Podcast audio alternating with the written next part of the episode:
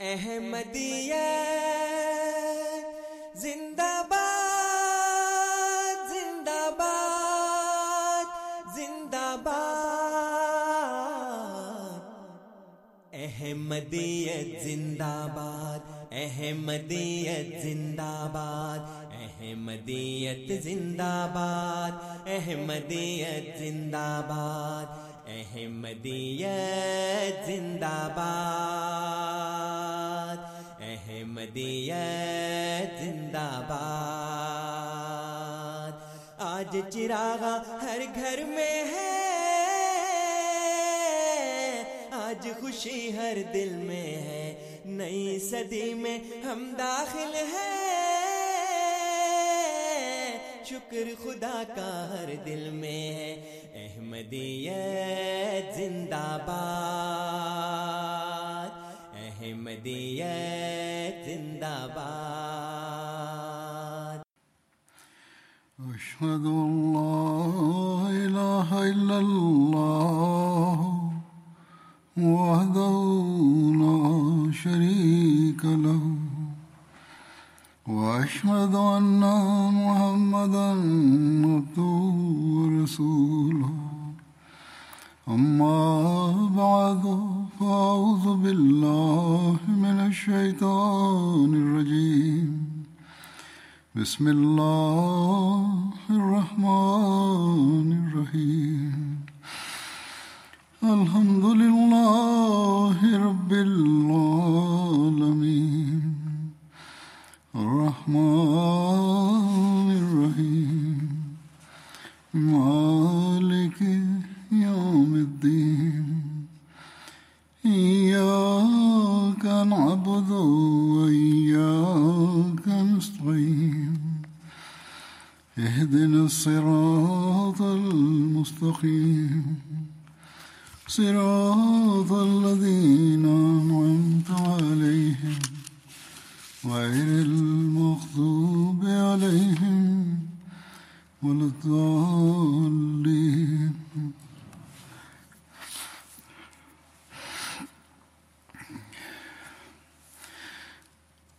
آج کل حضرت ابو بکر رضی اللہ عنہ کا ذکر چل رہا ہے۔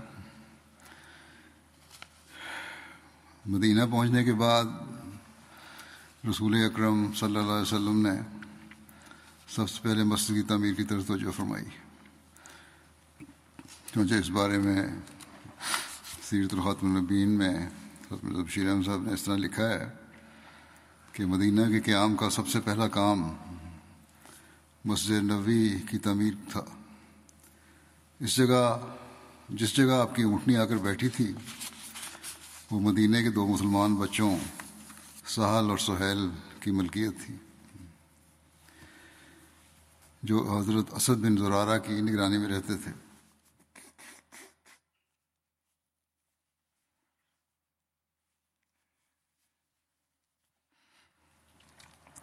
یہ ایک افتادہ جگہ تھی۔ جس کے ایک حصے میں کہیں کہیں کھجوروں کے درخت تھے اور دوسرے حصے میں کچھ کھنڈرات وغیرہ تھے۔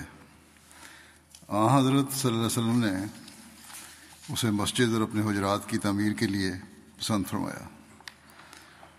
اور دس دنار یعنی اس وقت زمانے میں انہوں نے روپوں میں قیمت لگائی تھی، لیکن بہرحال دس دنار میں یہ زمین خرید لی گئی۔ اور جگہ کو ہموار کر کے اور درختوں کو کاٹ کر مسجد نبوی کی تعمیر شروع ہو گئی۔ آ، حضرت صلی اللہ علیہ وسلم خود دعا مانگتے ہوئے سنگ بنیاد نے، آ، حضرت صلی اللہ علیہ وسلم نے خود دعا مانگتے ہوئے سنگ بنیاد رکھا اور جیسا کہ قبا کی مسجد میں ہوا تھا، صحابہ نے معماروں اور مزدوروں کا کام کیا، جس میں کبھی کبھی آ، حضرت صلی اللہ علیہ وسلم خود بھی شریک شرکت فرماتے تھے۔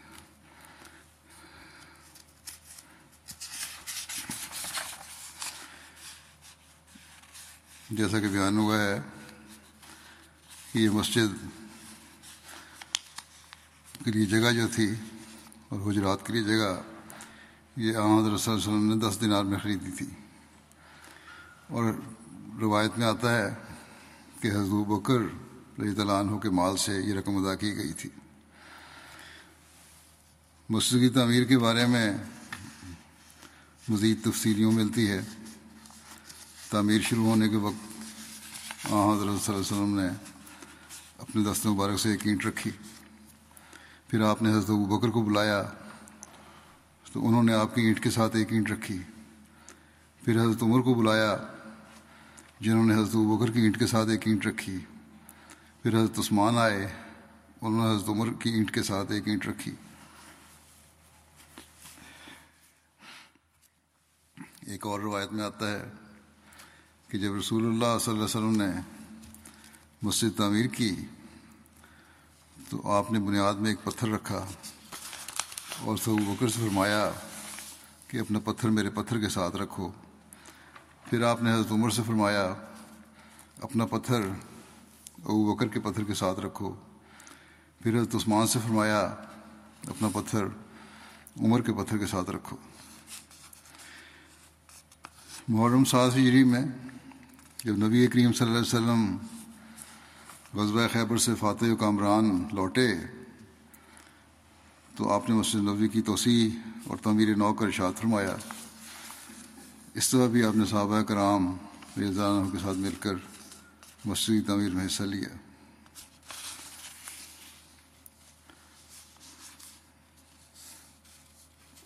عبید اللہ بن عبداللہ بیان کرتے ہیں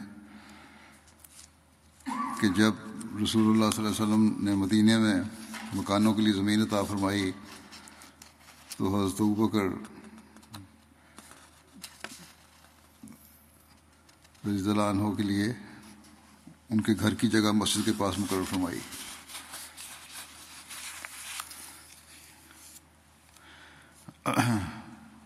حضرت بکر کی مواقع کے بارے میں روایات ہیں۔ رسول اللہ صلی اللہ علیہ وسلم نے حضرت بکر اور اور حضرت خارجہ بن زید کے درمیان مواقع قائم فرمائی تھی۔ ایک روایت میں ہے کہ رسول اللہ صلی اللہ علیہ وسلم نے حضرت ابوبکر اور حضرت عمر کے درمیان عقد مواقع قائم فرمایا۔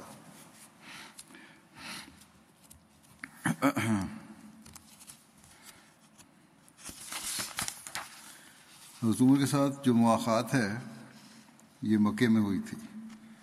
اس کے بارے میں روایت آتی ہے کہ حضرت عمر کے ساتھ جو مواقع کی روایت ملتی ہے، یہ مواقع مکے میں ہوئی تھی۔ جیسا کہ علامہ ابن اثاکر لکھتے ہیں کہ مکے میں رسول اللہ صلی اللہ علیہ وسلم نے حضرت ابوگر صدیق اور حضرت عمر بن خطاب کے درمیان مواقع قائم فرمائی۔ پھر جب رسول اللہ صلی اللہ علیہ وسلم مدینہ تشریف لائے، تو آپ نے وہ مواقع منسوخ فرما دی۔ سوائے دو مواقع کے۔ وہ دو مواقع قائم رہیں جن میں سے ایک آپ آپ کے اور حضرت علی کے درمیان تھی، اور دوسری حضرت حمزہ اور حضرت زید بن حادثہ کے درمیان تھی۔ مواقع کب کب ہوئی؟ اس بارے میں تاریخ میں یہ ذکر ملتا ہے کہ مواقع دو مرتبہ ہوئی، چنانچہ صحیح بخاری کے اشارے علامہ قسطلانی بیان کرتے ہیں۔ کہ مواقع دو مرتبہ ہوئی۔ پہلی مرتبہ ہجرت سے قبل مکے میں مسلمانوں کے درمیان ہوئی، جس میں آپ صلی اللہ علیہ وسلم نے حضرت بکر اور حضرت عمر کے درمیان اور حضرت حمزہ اور حضرت زید بن حادثہ کے درمیان، حضرت عثمان اور حضرت عبدالرحمٰن بن عوف کے درمیان، حضرت زبیر اور حضرت عبداللہ بن مسعود کے درمیان اور حضرت علی اور اپنے درمیان مواقع قائم فرمائی۔ پھر جب آپ صلی اللہ علیہ وسلم مدینہ شریف لائے تو مہاجرین اور انصار کے درمیان حضرت انس بن مالک کے گھر میں مواقع قائم فرمائی۔ ابن سعد بیان کرتے ہیں کہ آپ صلی اللہ علیہ وسلم نے سو صحابہ کے درمیان مواقع قائم فرمائی یعنی پچاس مہاجرین اور پچاس انصار کے درمیان۔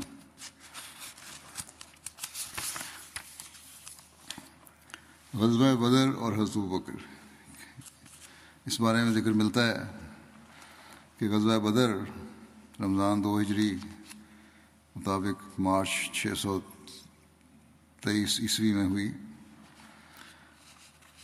غزوہ بدر کے لیے روانگی سے قبل کے وقت صحابہ کے پاس ستر اونٹ تھے۔ اس لیے ایک ایک اونٹ تین تین آدمیوں کے لیے مقرر کیا اور ہر ایک باری باری سوار ہوتا تھا۔ حضرت ابکر حضرت عمر اور حضرت عبدالرحمٰن بن عوف ایک اونٹ پر باری باری سوار ہوتے تھے۔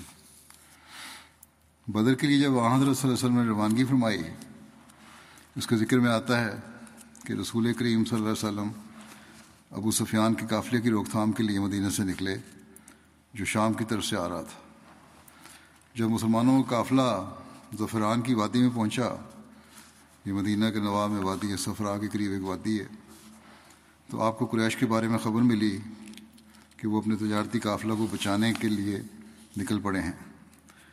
نبی کریم صلی اللہ علیہ وسلم نے صحابہ کرام سے مشورہ طلب کیا۔ اور ان کو یہ خبر دی کہ مکے سے ایک لشکر انتہائی تیز رفتاری سے نکل پڑا ہے۔ اس بارے میں تم کیا کہتے ہو؟ کیا لشکر کے مقابلے میں تجارتی قافلہ تم کو زیادہ پسند ہے؟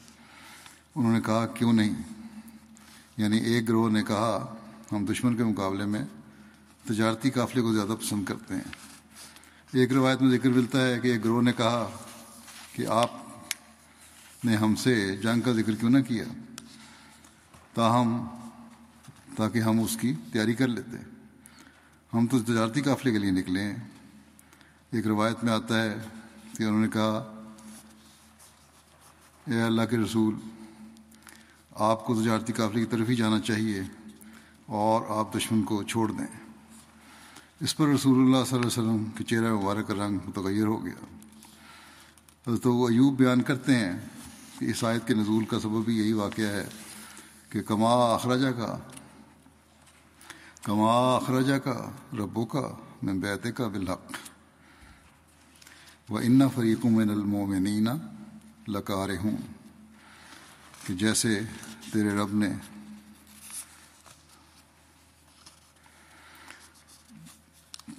تجھے حق کے ساتھ تیرے گھر سے نکالا تھا، حالانکہ مومنوں میں سے ایک گروہ اسے یقیناً ناپسند کرتا تھا۔ اس پر حضرت ابو بکر کھڑے ہو گئے اور گفتگو کی اور بہت عمدہ گفتگو کی۔ پھر حضرت عمر کھڑے ہوئے اور گفتگو کی اور بہت عمدہ گفتگو کی۔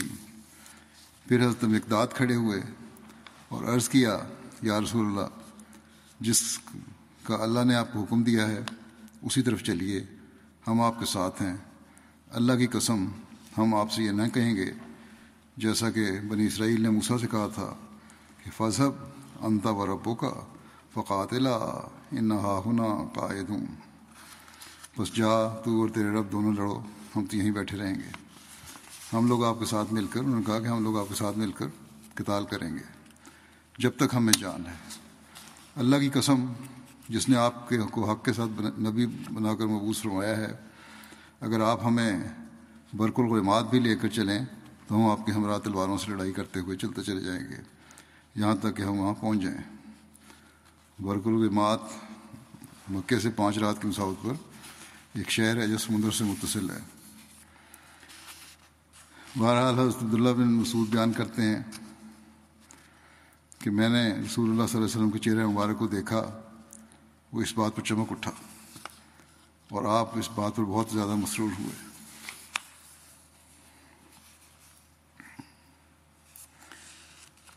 پھر رسول اللہ صلی اللہ علیہ وسلم ظفران سے روانہ ہوئے اور بدر کے قریب پڑاؤ کیا۔ پھر آپ صلی اللہ علیہ وسلم اور آپ کے صاحب میں سے ایک شخص سوار ہوا۔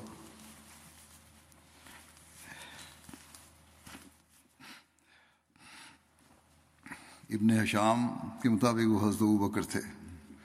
ایک دوسری روایت کے مطابق حضرت بکر کے بجائے حضرت قطادہ بن نعمان یا حضرت معاذ بن جبل تھے۔ یہاں تک کہ آپ صلی اللہ علیہ وسلم عرب کے ایک بوڑھے شخص کے پاس رکے اور اس سے قریش کے متعلق اور محمد صلی اللہ علیہ وسلم اور اس کے ساتھیوں کے بارے میں دریافت کیا اور یہ کہ ان کو ان کے بارے میں کیا خبر ہے۔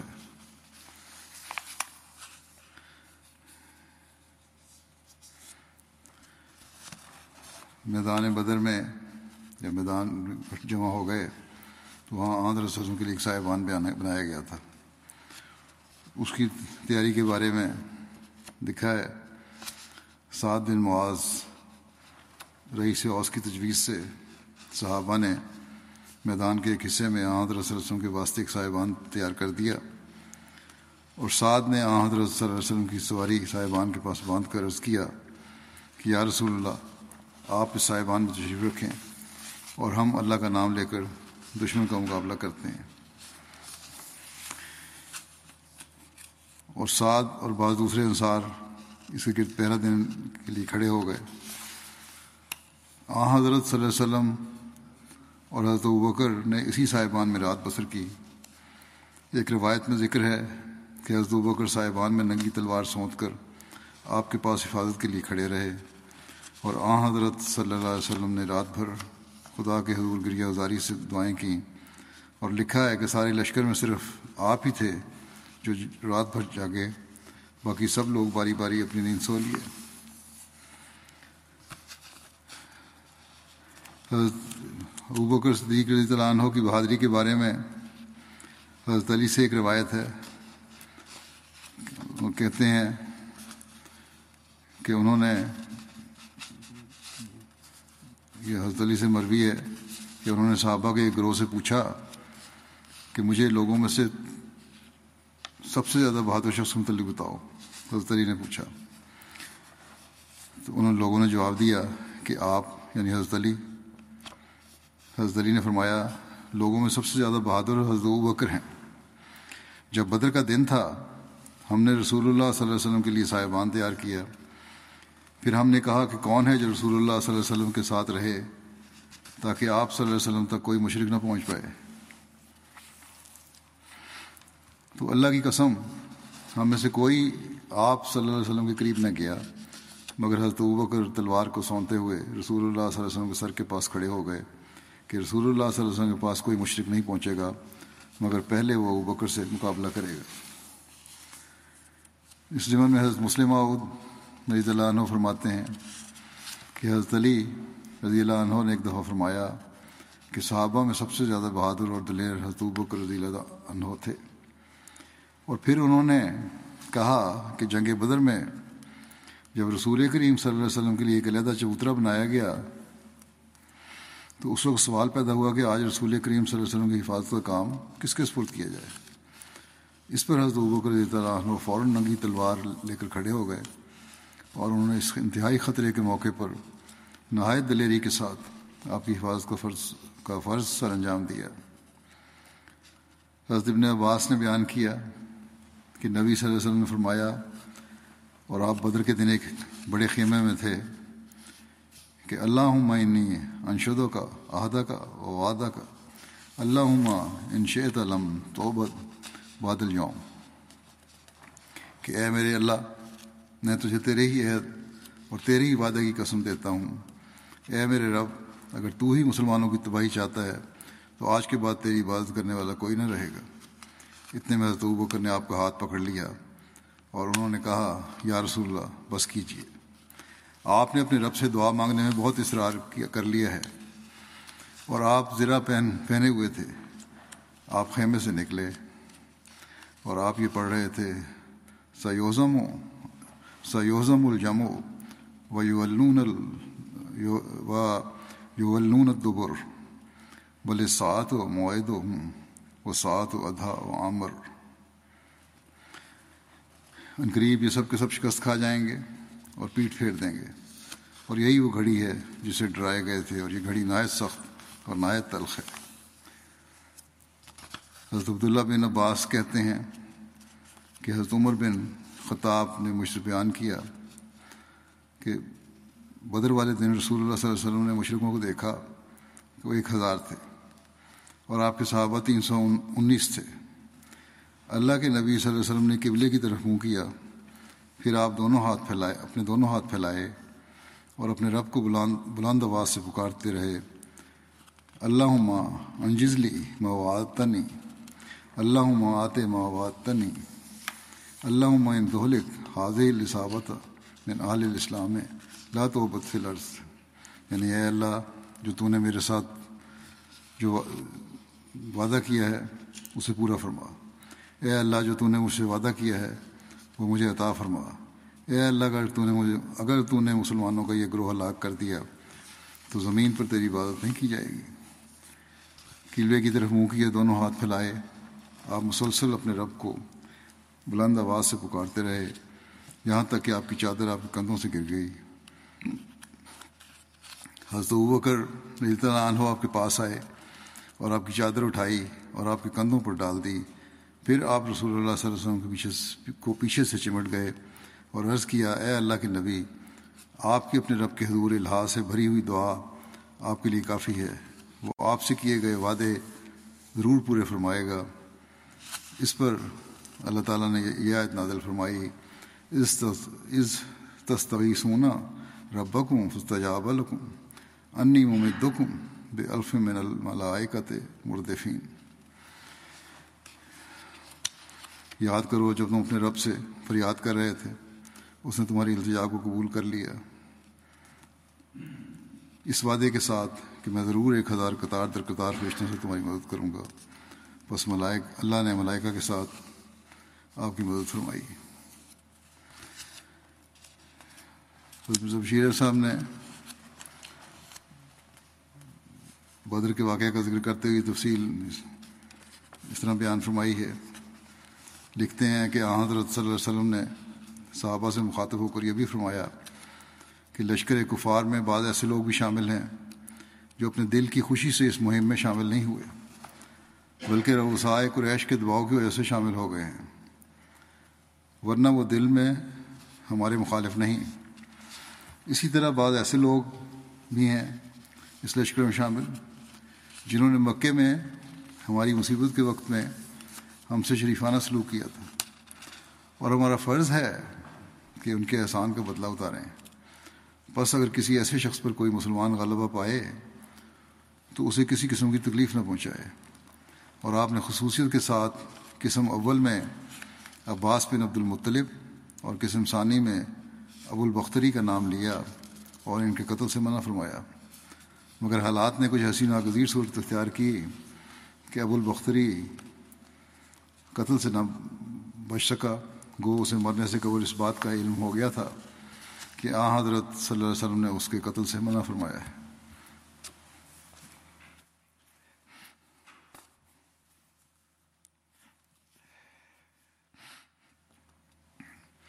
یہ صحابہ سے یہ فرمانے کے بعد آپ پھر صاحبان میں جا کر دعا میں مشغول ہو گئے۔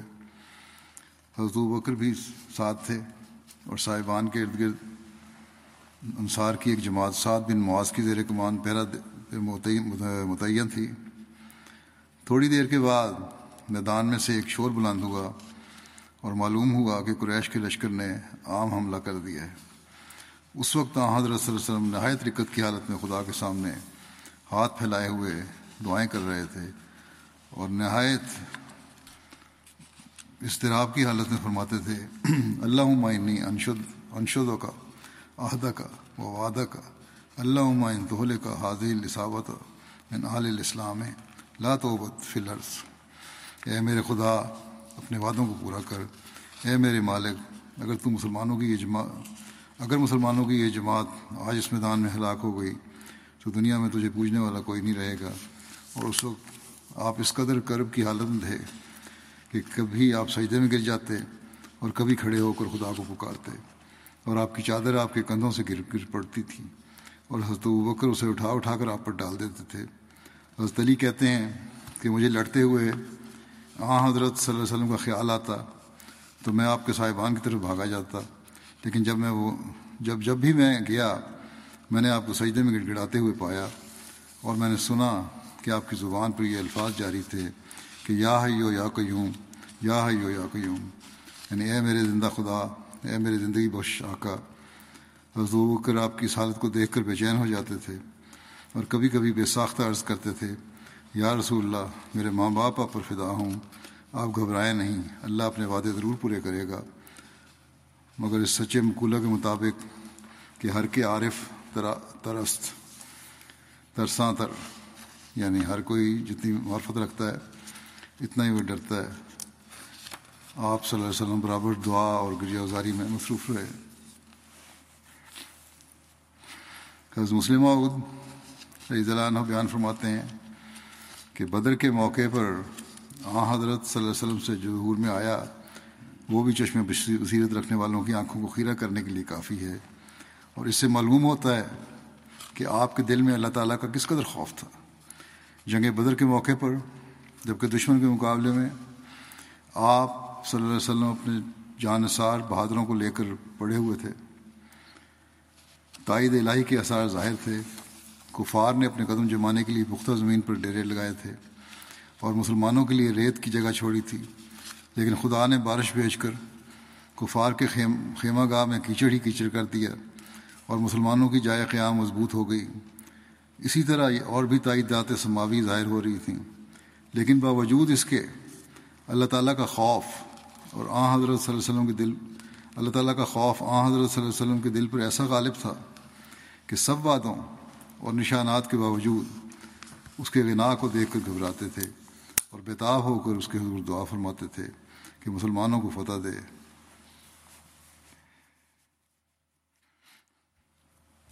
چنانچہ حضرت عباس فرماتے ہیں کہ نبی کریم جنگ بدر میں گول خیمہ میں تھے۔ اور فرماتے تھے کہ اے میرے خدا، میں تجھے تیرے عہد اور وعدے یاد دلاتا ہوں اور ان کے افاق کا طالب ہوں۔ اے میرے رب، اگر تو ہی مسلمانوں کی تباہی چاہتا ہے، تو آج کے بعد تیری عبادت کرنے والا کوئی نہ رہے گا۔ اس پر حضرت بکر نے آپ کا ہاتھ پکڑ لیا اور عرض کیا کہ یا رسول اللہ، بس کیجیے، آپ نے تو اپنے رب سے دعا کرنے میں حد کر دی۔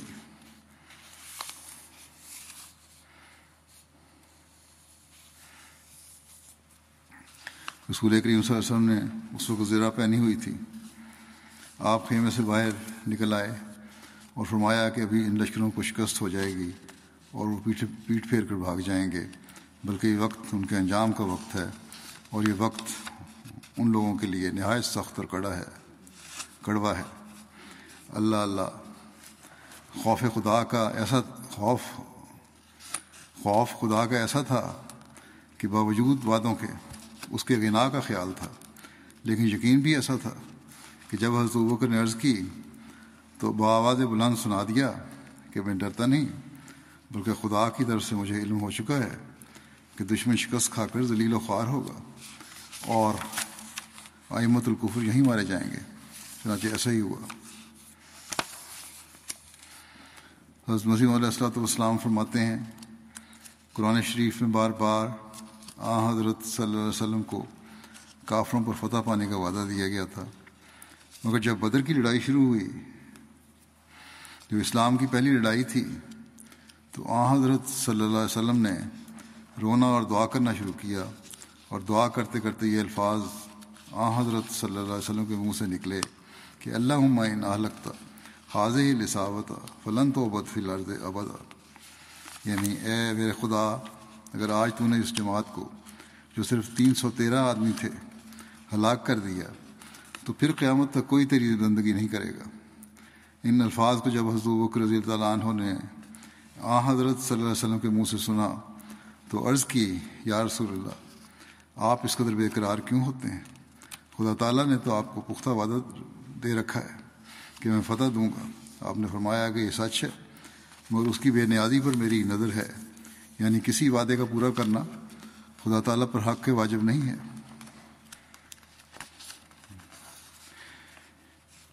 جب گھمسان کی جنگ شروع ہو گئی تو رسول اللہ صلی اللہ علیہ وسلم صاحبان سے نیچے تشریف لائے اور لوگوں کو کتال پر ابھارا۔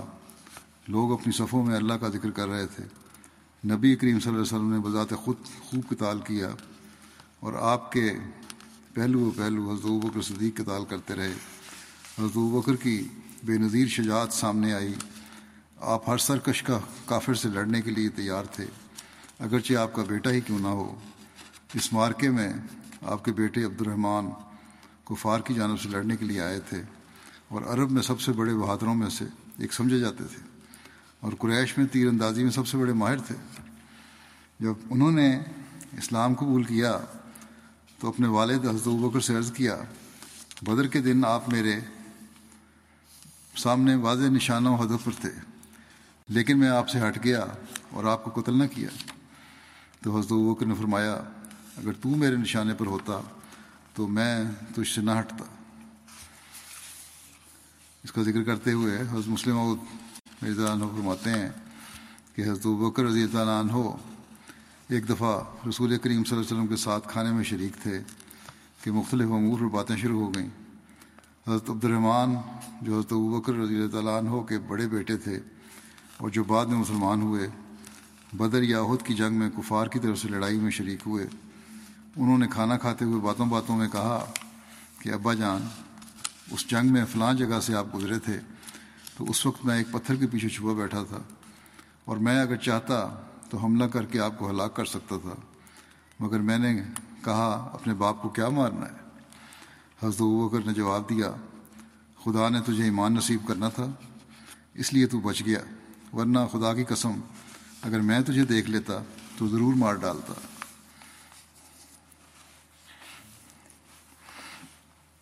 آ حضور صلی اللہ علیہ وسلم کا غزوہ بدر کے قیدیوں کے متعلق مشورہ اور حضرت بکر کی رائے کیا تھی اس میں؟ اور اس کے بعد حضرت بکر کی رائے کے مطابق یہ عمل کیا گیا۔ اس بارے میں مرزا بشیر احمد صاحب لکھتے ہیں کہ مدینہ پہنچ کر آ حضرت صلی اللہ علیہ وسلم نے قیدیوں کے متعلق مشورہ کیا کہ ان کے متعلق کیا کرنا چاہیے۔ عرب بالعموم قیدیوں کو قتل کر دینے یا مستقل طور پر غلام بنا لینے کا عرب میں بالعموم قیدیوں کو قتل کر دینے یا مستقل طور پر غلام بنا لینے کا دستور تھا۔ مگر آ حضرت صلی اللہ علیہ وسلم کی طبیعت پر یہ بات سخت ناگوار گزرتی تھی۔ اور پھر ابھی تک اس بارے میں کوئی الہی الہی احکام بھی نازل نہیں ہوئے تھے۔ حضرت وکر نے عرض کیا کہ میری رائے میں تو ان کو فدیہ لے کر چھوڑ دینا چاہیے، کیونکہ آخر یہ لوگ اپنے بھائی، اپنے ہی بھائی بند ہیں۔ اور کیا تعجب کہ کل کو انہی میں سے فدایان اسلام پیدا ہو جائیں۔ مگر حضرت عمر نے اس رائے کی مخالفت کی اور کہا کہ دین کے معاملے میں رشتہ داری کا کوئی پاس نہیں ہونا چاہیے۔ اور یہ لوگ اپنے افعال سے قتل کے مستحق ہو چکے ہیں۔ بس میری رائے میں ان سب کو قتل کر دینا چاہیے۔ بلکہ حکم دیا جائے کہ مسلمان خود اپنے ہاتھ سے اپنے اپنے رشتہ داروں کو قتل کریں۔ آ، حضرت صلی اللہ علیہ وسلم نے اپنے فطری رحم سے متاثر ہو کر حضرت بکر کی رائے کو پسند فرمایا اور قتل کے خلاف فیصلہ کیا اور حکم دیا کہ جو مشرقین اپنے فدیہ وغیرہ ادا کر دیں انہیں چھوڑ دیا جاوے۔ چنانچہ بعد میں اسی کے مطابق الہی حکم نازل ہوا۔ مدینہ میں ایک دفعہ حضرت بکر اطلاع ہو اور دوسرے صحابہ بیمار ہو گئے۔ اس بارے میں حضرت عائشہ کی ایک روایت ہے۔ آپ بیان کرتی ہیں کہ جب رسول اللہ صلی اللہ علیہ وسلم مدینہ تشریف لائے تو حضرت بکر حضرت بلال کو بخار ہو گیا۔ کہتی تھیں، میں ان دونوں کے پاس گئی اور پوچھا، ابا، اپنے، آپ اپنے تئیں کیسا پاتے ہیں؟ اور بلال، تم اپنے آپ کو کیسا پاتے ہو؟ آپ کہتی ہیں کہ جب میں حضرت بکر کو بخار، جب حضرت بکر کو بخار ہوتا تو یہ یہ شعر پڑھتے، کل عمر مصبہ ہوں فی اہل ہی والموت و ادنا منشرا کے مالے ہر شخص جب اپنے گھر والوں میں صبح کو اٹھتا ہے تو اسے سلامتی کی دعائیں دی جاتی ہیں۔ اور حالت یہ ہے کہ موت اس کی جوتی کی تسمے سے نزدیک تر ہوتی ہے۔ اور حضرت لال جب ان کا بخار اتر جاتا تو بلند آواز سے رو کر شعر پڑھتے تھے بعض۔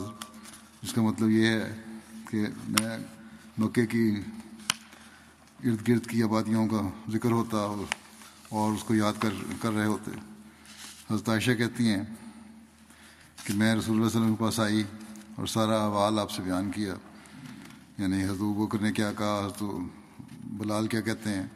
اس پر رسول اللہ صلی اللہ علیہ وسلم نے دعا کی کہ اے اللہ، مدینہ بھی ہمیں ایسا ہی پیارا بنا دے جیسا کہ ہمیں مکہ پیارا ہے، یا اس سے بھی بڑھ کر، اور اس کو صحت بخش مقام بنا اور ہمارے لیے اس کے سا میں اور مد میں برکت دے۔ اور اس کے یعنی مد اور سا پیمانے ہیں وزن کے۔ اور اس کے بخار کو یہاں سے لے جا لے جا کر جوفا کی طرف منتقل کر دے۔ جوفا مکے سے مدینہ کی جانب بیاسی میل کے فاصلے پہ ایک جگہ ہے۔ غزوہ عہد کے بارے میں روایات ہیں۔ شوال تین ہجری بمطابق چھ سو چوبیس میں یہ غزوہ مسلمانوں اور قریش مکہ کے درمیان ہوا۔ تین ہجری کے آخر پر قریش مکہ اور ان کے حلیف، قبیلوں پر مشتمل لشکر کے مدینہ پر چڑھائی کی اطلاع ملی۔ نبی کریم صلی اللہ علیہ وسلم نے مسلمانوں کو جمع کر کے قریش کے حملہ کے بارے میں آگاہ کر کے ان سے مشورہ مانگا کہ آیا مدینہ میں ہی رہ کر ان کا مقابلہ کیا جائے یا باہر نکلا جائے۔ اس بارے میں حضرت شیرم صاحب نے یوں لکھا ہے کہ آ حضرت صلی اللہ علیہ وسلم نے مسلمانوں کو جمع کر کے ان سے قریش کے اس حملے کے متعلق مشورہ مانگا کہ آیا مدینہ میں ہی ٹھہرا جائے یا باہر نکل مقابلہ کیا جائے۔ مشورے سے قبل آ حضرت صلی اللہ علیہ وسلم نے قریش کے حملے اور ان کے خونی ارادوں کا ذکر فرمایا اور فرمایا کہ آج رات میں نے خواب میں ایک گائے دیکھی ہے اور نیز میں نے دیکھا کہ میری تلوار کا سر ٹوٹ گیا ہے اور پھر میں نے دیکھا کہ وہ گائے ذبح کی جا رہی ہے۔ اور میں نے دیکھا کہ میں نے اپنا ہاتھ ایک محفوظ اور مضبوط زرہ کے اندر ڈالا ہے۔ اور ایک روایت میں یہ ہے، یہ بھی مذکور ہے کہ آپ نے فرمایا کہ میں نے دیکھا کہ ایک مینڈا ہے جس کی پیٹھ پر میں سوار ہوں۔ صحابہ نے دریافت کیا، یا رسول اللہ، آپ نے اس خواب کی کیا تعبیر فرمائی؟ آپ صلی اللہ علیہ وسلم نے فرمایا، گائے کے ذبح ہونے سے تو میں نے یہ سمجھتا ہوں کہ میرے صحابہ میں سے بعض کا شہید ہونا مراد ہے۔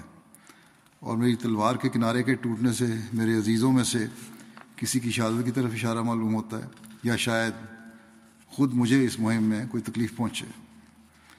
اور زیرہ کے اندر ہاتھ ڈالنے سے میں یہ سمجھتا ہوں کہ اس حملے کے مقابلے کے لیے ہمارا مدینے کے اندر ٹھہرنا زیادہ مناسب ہے۔ اور مینڈے پر سوار ہونے والی خواب کی آپ نے یہ تبیر فرمائی کہ اس سے کفار کے لشکر کا سردار یعنی علم بردار مراد ہے جو انشاءاللہ مسلمانوں کے ہاتھوں سے مارا جائے گا۔ اس کے بعد آپ نے صحابہ سے مشورہ فرمایا کہ موجودہ صورت حال میں کیا کرنا چاہیے۔ بعض اکابر صحابہ نے حالات کے اونچ نیچ کو سوچ کر اور شاید کسی قدر آہد رسلسم کے خواب سے متاثر ہو کر یہ رائے دی کہ مدینہ میں ٹھہر کے مقابلہ کرنا مناسب ہے۔ آحد رسول وسلم نے بھی اسی رائے کو پسند فرمایا۔ اور کہا کہ بہتر یہی معلوم ہوتا ہے کہ ہم مدینہ کے اندر رہ کے اس کا مقابلہ کریں۔ لیکن اکثر صحابہ نے اور خصوصاً نوجوان نوجوانوں نے جو بدر کی جنگ میں شامل نہیں ہوئے تھے اور اپنی شہادت سے خدمت دین کا موقع حاصل کرنے کے لیے بےتاب تھے، بڑے اصرار کے ساتھ عرض کیا کہ شہر سے باہر نکل کر کھلے میدان میں مقابلہ کرنا چاہیے۔ ان لوگوں نے اس قدر اصرار کے ساتھ اپنی رائے پیش کی کہ آ، حضرت صلی اللہ علیہ وسلم نے ان کے جوش کو دیکھ کر ان کی بات مان لی اور فیصلہ فرمایا کہ ہم کھلے میدان میں نکل کر کفار کا مقابلہ کریں گے اور پھر جمعے کی نماز کے بعد آپ نے مسلمانوں میں عام تحریک فرمائی کہ وہ جہاد فی سبی اللہ کی غرض سے اس غزبے میں شامل ہو کر ثواب حاصل کریں۔ اس کے بعد آپ اندرون خانہ تشریف لے گئے، جہاں حضرت ابو بکر حضرت عمر کی مدد سے آپ نے امامہ باندھا۔ اور لباس پہنا اور پھر ہتھیار لگا کر اللہ کا نام لیتے ہوئے باہر تشریف لے آئے۔ لیکن اتنے عرصے میں جو یہ نوجوان تھے، وہ بعض صحابہ کے کہنے پر ان کو یہ احساس ہوا اپنی غلطی کا۔ تو انہوں نے رسول خدا صلی اللہ علیہ وسلم کی رائے کے مقابلے میں اپنی رائے پر اصرار نہیں کرنا چاہیے تھا۔ جب یہ احساس ان کو ہوا تو اکثر ان میں سے پشیمانی کی طرف مائل تھے۔ جب ان لوگوں نے آدر وسلم کو ہتھیار لگائے اور دوہری زرہ اور خود وغیرہ پہنے ہوئے دیکھا تشریف لاتے ہوئے دیکھا تو ان کی ندامت اور بھی زیادہ ہو گئی۔ اور انہوں نے قریباً یک زبان ہو کر عرض کیا کہ، یا رسول اللہ، ہم سے غلطی ہو گئی کہ ہم نے آپ کی رائے کے مقابلے میں اپنی رائے پر اصرار کیا۔ آپ جس طرح مناسب خیال فرماتے ہیں، اسی طرح کارروائی فرمائیں۔ انشاءاللہ اسی میں برکت ہوگی۔ آپ صلی اللہ علیہ وسلم نے فرمایا خدا کی نبی کی شان سے یہ بعید ہے کہ وہ ہتھیار لگا کر پھر اسے اتار دے۔ قبل اس کے خدا خدا کا کوئی فیصلہ اس کے خدا کوئی فیصلہ کرے۔ بس اب اللہ کا نام لے کر چلو۔ اور اگر تم نے صبر سے کام لیا، تو یقین رکھو کہ اللہ تعالیٰ کی نصرت تمہارے ساتھ ہوگی۔ غزوہ عہد میں رسول اللہ صلی اللہ علیہ وسلم نے اپنی تلوار ہاتھ میں لے کر فرمایا کہ کون ہے جو اس کا حق ادا کرے؟ اس موقع پر جن صاحب نے اس خواہش کا اظہار کیا، وہ تلوار ان کو عنایت کی جائے۔ ان میں حضرت بکر رضی اللہ عنہ بھی شامل تھے۔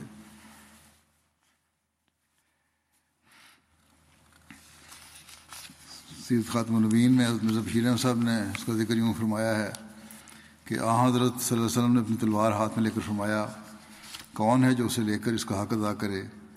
بہت سے صحابہ نے اس فخر کی خواہش میں اپنے ہاتھ اپنے ہاتھ پھیلائے، جن میں حضرت عمر اور زبیر، بلکہ روایات کی روح سے حضرت بکر اور حضرت علی بھی شامل تھے۔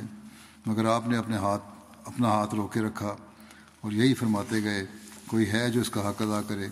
آخر ابو دجانہ انصاری نے اپنا ہاتھ آگے بڑھایا اور عرض کیا، یا رسول اللہ، مجھے عنایت فرمائیے۔ آپ نے یہ تلوار انہیں دے دی۔ غزوہ عہد میں جب کفار نے پلٹ کر حملہ کیا اور مسلمانوں کو حضیمت اٹھانی پڑی۔ اس وقت رسول اللہ صلی اللہ علیہ وسلم تعلق بھی یہ خبر مشہور ہوئی کہ آپ شہید ہو گئے ہیں۔ ابن اسحاق کا بیان ہے کہ رسول اللہ صلی اللہ علیہ وسلم کی شہادت کے اعلان اور کچھ لوگوں کے منتشر ہونے جانے کے بعد سب سے پہلے رسول اللہ صلی اللہ علیہ وسلم پر حضرت کعب بن مالک رضی اللہ عنہ کی نگاہ پڑی۔ ان کا بیان ہے کہ میں نے خوت کے درمیان میں سے آپ کی چمکتی ہوئی آنکھیں دیکھ کر بلند آواز سے پکارا اے مسلمانوں، خوش ہو جاؤ۔ رسول اللہ صلی اللہ علیہ وسلم یہ ہیں۔ یہ سن کر رسول اللہ صلی اللہ علیہ وسلم نے ہاتھ سے اشارہ کیا کہ خاموش رہو۔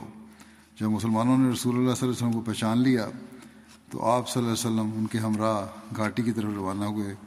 آپ کے ساتھ حضرت بکر صدیق، حضرت عمر، حضرت علی، حضرت اللہ بن عبید اللہ حضرت زبیر بن عوام اور حضرت حادثہ بن سما وغیرہ صحابہ کرام تھے۔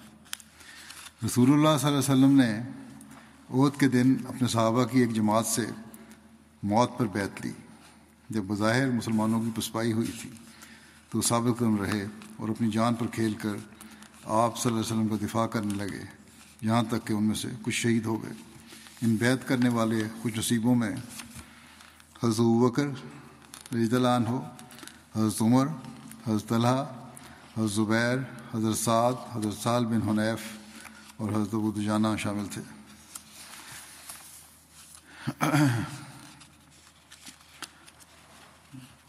غزوہ عہد کے حالات کا ذکر کرتے ہوئے ضبشیر صاحب نے مزید لکھا ہے کہ جو صحابہ آ حضرت صلی اللہ علیہ وسلم کے گرد جمع تھے، انہوں نے جو جان نثاریاں دکھائیں، تاریخ ان کی نزدیک لانے سے عاجز ہے۔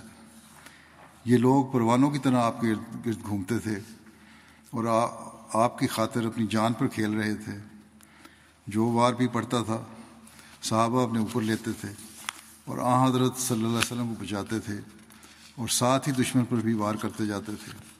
حضرت علی اور زبیر نے بے تحاشا دشمن پر حملے کیے اور ان کی صفوں کو دھکیل دھکیل دیا۔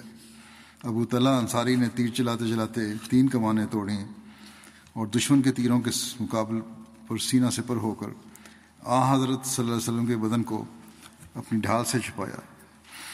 سعد بن وقاص کو آ حضرت صلی اللہ علیہ وسلم خود تیر پکڑاتے جاتے تھے اور سعد یہ تیر دشمن پر بے تحاشا چلاتے جاتے تھے۔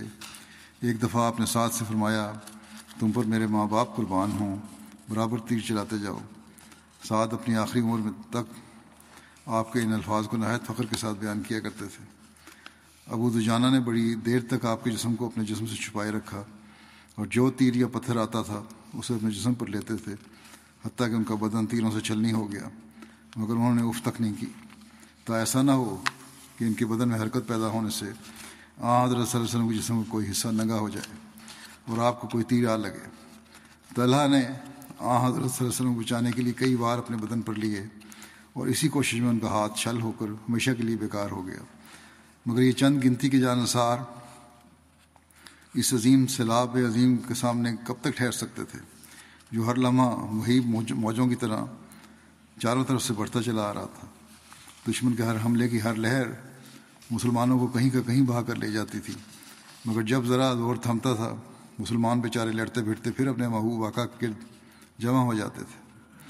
بعض اوقات ایسا خطرناک حملہ ہوتا تھا کہ آ حضرت صلی اللہ علیہ وسلم عملاً اکیلے رہ جاتے تھے۔ چنانچہ ایک وقت ایسا آیا کہ آپ کے ارد گرد صرف بارہ آدمی رہ گئے۔ اور ایک وقت ایسا تھا کہ آپ کے ساتھ صرف دو آدمی رہ رہ گئے۔ ان جان نثاروں میں حضرت بکر، علی، طلحہ، زبیر، سعد بن وقاص، ابو دجانہ انصاری، سعد بن معاذ اور طلحہ انصاری کے نام خاص طور پر مذکور ہیں۔ غزوہ عہد کے دوران جب نبی کریم صلی اللہ علیہ وسلم کے دندان مبارک شہید ہوئے، تو اس وقت کا نقشہ جو حضرت ابو بکر نے کھینچا ہے، اس کے مطابق، اس کے متعلق حضرت عائشہ فرماتی ہیں کہ حضرت ابو جب یوم عہد کا تذکرہ کرتے تو فرماتے، وہ دن سارے کا سارا طلح کا تھا۔ پھر اس کی تفصیل بتاتے کہ میں ان لوگوں میں سے تھا جو عہد کے دن رسول اللہ صلی اللہ علیہ وسلم کی طرف واپس لوٹے تھے۔ تو میں نے دیکھا کہ ایک شخص رسول اللہ صلی اللہ علیہ وسلم کے ساتھ آپ کی حفاظت کرتے ہوئے لڑ رہا ہے۔ راوی کہتے ہیں کہ میرا خیال ہے کہ آپ نے فرمایا وہ آپ کو بچا رہا تھا۔ حضرت وہ کر کہتے ہیں کہ میں نے کہا، کاش طلح ہو۔ مجھ مجھ سے جو موقع رہ گیا، سو رہ گیا۔ اور میں نے دل میں کہا کہ میری قوم میں سے کوئی شخص ہو، تو یہ مجھے زیادہ پسندیدہ ہے۔ حضرت وہ کرنے سوچا اس وقت۔ کہتے ہیں، اور میرے اور رسول اللہ صلی اللہ علیہ وسلم کے درمیان ایک شخص تھا جس کو میں نہیں پہچان سکا۔ حالانکہ میں اس شخص کی نسبت رسول اللہ صلی اللہ علیہ وسلم کے زیادہ قریب تھا۔ اور وہ اتنا تیز چل رہا تھا کہ میں اتنا تیز چل نہ چل سکتا تھا۔ تو دیکھا کہ وہ شخص ابو عبیدہ بن جراح تھے۔ پھر میں رسول اللہ صلی اللہ علیہ وسلم کے پاس پہنچا۔ آپ کا روائی دانت یعنی سامنے والے دو دانتوں اور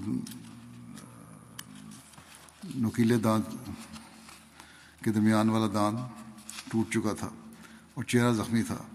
آپ کے رخسار مبارک میں خون کی دو کڑیاں دھنس گئی چکی تھیں۔ رسول اللہ صلی اللہ علیہ وسلم نے فرمایا تم دونوں اپنے ساتھی کی مدد کرو۔ اس سے آپ کی مراد طلحہ تھی اور ان کا خون بہت بہہ رہا تھا وسلم نے بجائے یہ کہ مجھے دیکھو، فرمایا کہ طلحہ کو جا کے دیکھو۔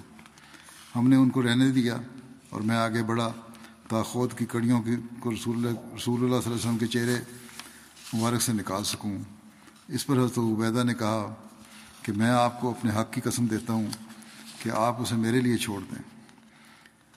بس میں نے ان ان کو چھوڑ دیا اور ابو عبیدہ نے ناپسند کیا کہ ان کڑیوں کو ہاتھ سے کھینچ کر نکالیں اور اس سے رسول اللہ صلی اللہ علیہ وسلم کو تکلیف پہنچے۔ تو انہوں نے ان کڑیوں کو اپنے منہ سے نکالنے کی کوشش کی اور ایک کڑی کو نکالا تو کڑی کے ساتھ ان کا اپنا سامنے کا دان بھی ٹوٹ گیا۔ پھر دوسری کڑی نکالنے کے لیے میں آگے بڑھا کہ میں بھی ایسا ہی کروں جیسا انہوں نے کیا ہے۔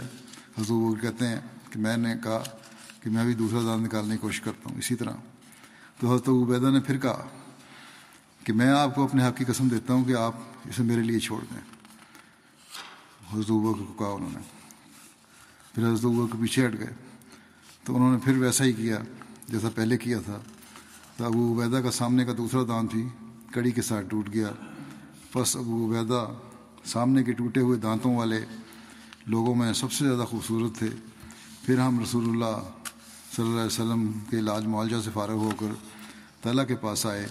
وہ ایک گڑھے میں تھے تو دیکھا کہ ان کے جسم پر نیزے، تلوار اور تیروں کے کموں پیش ستر زخم تھے اور ان کی انگلی بھی کٹی ہوئی تھی۔ تو ہم نے ان کی مرہم پٹی کی۔ حضرت عبیدہ کے علاوہ حضرت اقبا بن وہاب اور حضرت بکر کے بارے میں بھی روایت میں ملتا ہے کہ انہوں نے یہ کڑیاں نکالیں۔ لیکن بار اور پہلی روایت زیادہ بہتر ہے۔ غزبۂ عہد کے دن جب آ حضرت صلی اللہ علیہ وسلم کے صحابہ کے ساتھ آ حضرت صلی اللہ علیہ وسلم صحابہ کے ساتھ پہاڑ پر چڑھ گئے تو کفار بھی آپ کے پیچھے آئے۔ چنانچہ صحیح بخاری میں روایت ہے کہ ابو سفیان نے تین بار پکار کر کہا، کیا ان لوگوں میں محمد محمد ہے؟ صلی اللہ علیہ وسلم۔ نبی صلی اللہ علیہ وسلم نے صحابہ کو اسے جواب دینے سے روک دیا۔ پھر اس نے تین بار پکار کر پوچھا کیا لوگوں میں ابو کحافہ کا بیٹا ہے؟ یعنی ابو بکر۔ پھر تین بار پوچھا کیا ان لوگوں ابن خطاب یعنی عمر ہے؟ پھر وہ اپنے ساتھیوں کی طرف لوٹ گیا اور کہنے لگا، یہ جو تھے وہ تو مارے گئے۔ یہ سن کر حضرت عمر اپنے آپ کو قابو میں نہ رکھ سکے اور بولے اللہ کے دشمن بخدا تم نے جھوٹ کہا ہے۔ جن کا تو نے نام لیا ہے وہ سب زندہ ہیں، جو بات ناگوار ہے، اس میں سے ابھی تیرے لیے بہت کچھ باقی ہے۔ حضرت مسلم اللہ عنہ حضرت وسلم کے زخمی ہو کر بے ہوش ہونے اور اس کے بعد کے واقعہ کا ذکر کرتے ہوئے فرماتے ہیں کہ تھوڑی دیر بعد رسول اللہ صلی اللہ علیہ وسلم کو ہوش آ گیا اور صحابہ نے چاروں طرف میدان میں آدمی دوڑا دیے کہ مسلمان پھر اکٹھے ہو جائیں۔ بھاگا ہوا لشکر پھر جمع ہونا شروع ہوا اور رسول اللہ صلی اللہ علیہ وسلم انہیں لے کر پہاڑ کے دامن میں چلے گئے۔ جب دامن کوہ میں بچا کچا لشکر کھڑا تھا، تو ابو سفیان نے بڑے زور سے آواز دی اور کہا، ہم نے محمد صلی اللہ علیہ وسلم کو مار دیا۔ رسول اللہ صلی اللہ علیہ وسلم نے ابو سفیان کی بات کا جواب نہ دیا۔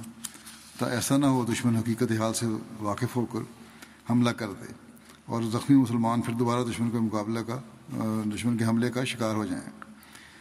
جب اسلامی لشکر سے اس بات کا کوئی جواب نہیں ملا، تو سفیان کو یقین ہو گیا کہ اس کا خیال درست ہے۔ اور اس نے بڑے زور سے آواز دے کر کہا، ہم نے ابو بکر کو بھی مار دیا۔ رسول اللہ صلی اللہ علیہ وسلم نے ابو بکر کو بھی حکم دیا کہ کوئی جواب نہ دیں۔ پھر ابو سفیان نے آواز دی، ہم نے عمر کو بھی مار دیا۔ تب عمر، جو بہت جوشیلے آدمی تھے، انہوں نے اس کے جواب میں یہ کہنا چاہا کہ ہم لوگ خدا کے فضل سے زندہ ہیں اور تمہارے مقابلہ کے لیے تیار ہیں۔ مگر رسول اللہ صلی اللہ علیہ وسلم نے منع فرمایا کہ مسلمانوں کو تکلیف میں مت ڈالو اور خاموش رہو۔ اب کفار کو یقین ہو گیا کہ اسلام کے بانی کو بھی اور ان کے دائیں بائیں بازو کو بھی ہم نے مار دیا۔ اس پر ابو سفیان اور اس کے ساتھیوں نے خوشی سے نعرہ لگایا۔ اولو حبل اولو حبل ہمارے معزز بت حبل کی شان بلند ہو کہ اس نے آج اسلام کا خاتمہ کر دیا۔ وہی رسول کریم صلی اللہ علیہ وسلم مسلم فرماتے ہیں کہ وہی رسول کریم صلی اللہ علیہ وسلم جو اپنی موت کے اعلان پر، ابو بکر کی موت کے اعلان پر اور عمر کی موت کے اعلان پر خاموشی کی نصیحت فرما رہے تھے۔ تا ایسا نہ ہو کہ زخمی مسلمانوں پر پھر کفار کا لشکر ٹوٹ کر لوٹ کر حملہ کر دے اور مٹھی بھر مسلمان اس کے ہاتھوں شہید ہو جائیں۔ اب جبکہ خدائے واحد کی عزت کا سوال پیدا ہوا اور شرک کا نعرہ میدان میں مارا گیا تو آپ کی روح بےتاب ہوگی اور آپ صلی اللہ علیہ وسلم نے نہایت جوش سے صحابہ کی طرف دیکھ کر فرمایا کہ تم لوگ جواب کیوں نہیں دیتے؟ صحابہ نے کہا، یا رسول اللہ، ہم کیا کہیں؟ فرمایا کہ کہو، اللہ اللہ اعلیٰ و اجل، اللہ اعلیٰ و اجل۔ تم جھوٹ بولتے ہو۔ حبل کی شان بلند ہوئی ہے، یہ تمہارا جھوٹ ہے تمہارا۔ اللہ وحدہ اللہ شریک کی معزز ہے اور اس کی شان والا ہے۔ اور اس طرح آپ نے اپنے زندہ ہونے کی خوش، کی خبر دشمنوں تک پہنچا دی۔ اس دلیرانہ اور بہادرانہ جواب کا اثر کفار کے لشکر پر اتنا گہرا پڑا کہ باوجود اس کے کہ ان کی امیدیں اس جواب سے خاک میں مل گئیں اور باوجود اس کے کہ ان کے سامنے مٹھی پر زخمی مسلمان کھڑے ہوئے تھے، جن پر حملہ کر کے ان کو مار دینا مادی قوانین کے لحاظ سے بالکل ممکن تھا، دوبارہ حملہ کرنے کی ضرورت نہ کر سکے۔ اور جس قدر فتح ان کو نصیب ہوئی تھی، اسی کی خوشیاں مناتے ہوئے مکے کو واپس چلے گئے۔ حضرت عائشہ رضی اللہ عنہ کی روایت ہے کہ آیت اللہ دینہ استجاب اللہ والرسول من بعد ما اصابہم القر من بعد ما اصابہم القر للذین آسنوا منہم واتقوا اجر عظیم۔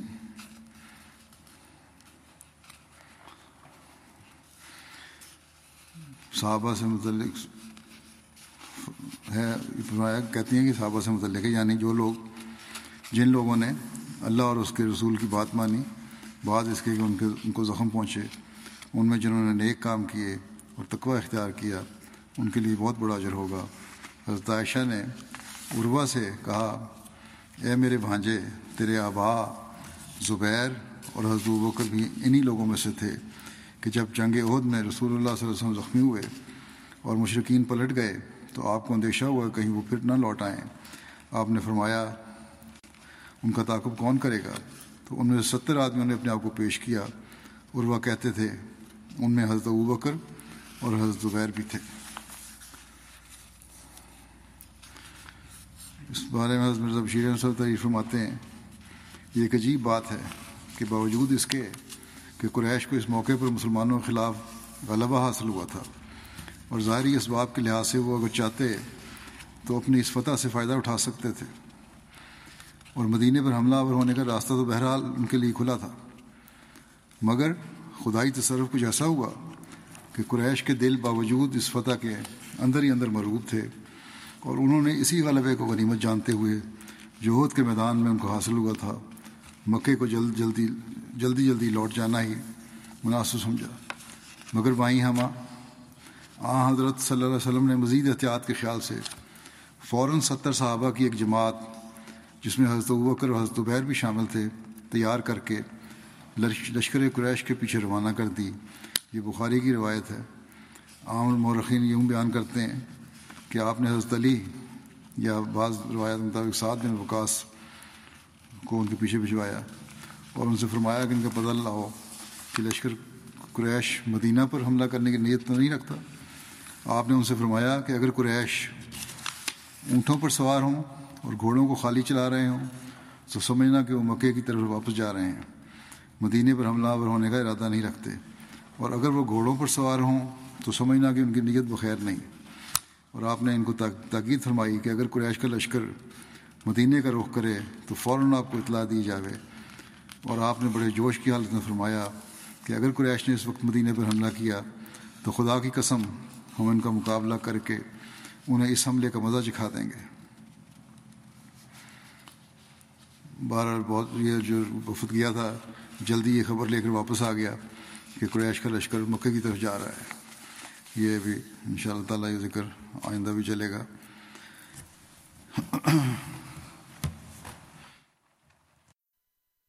احمدیہ۔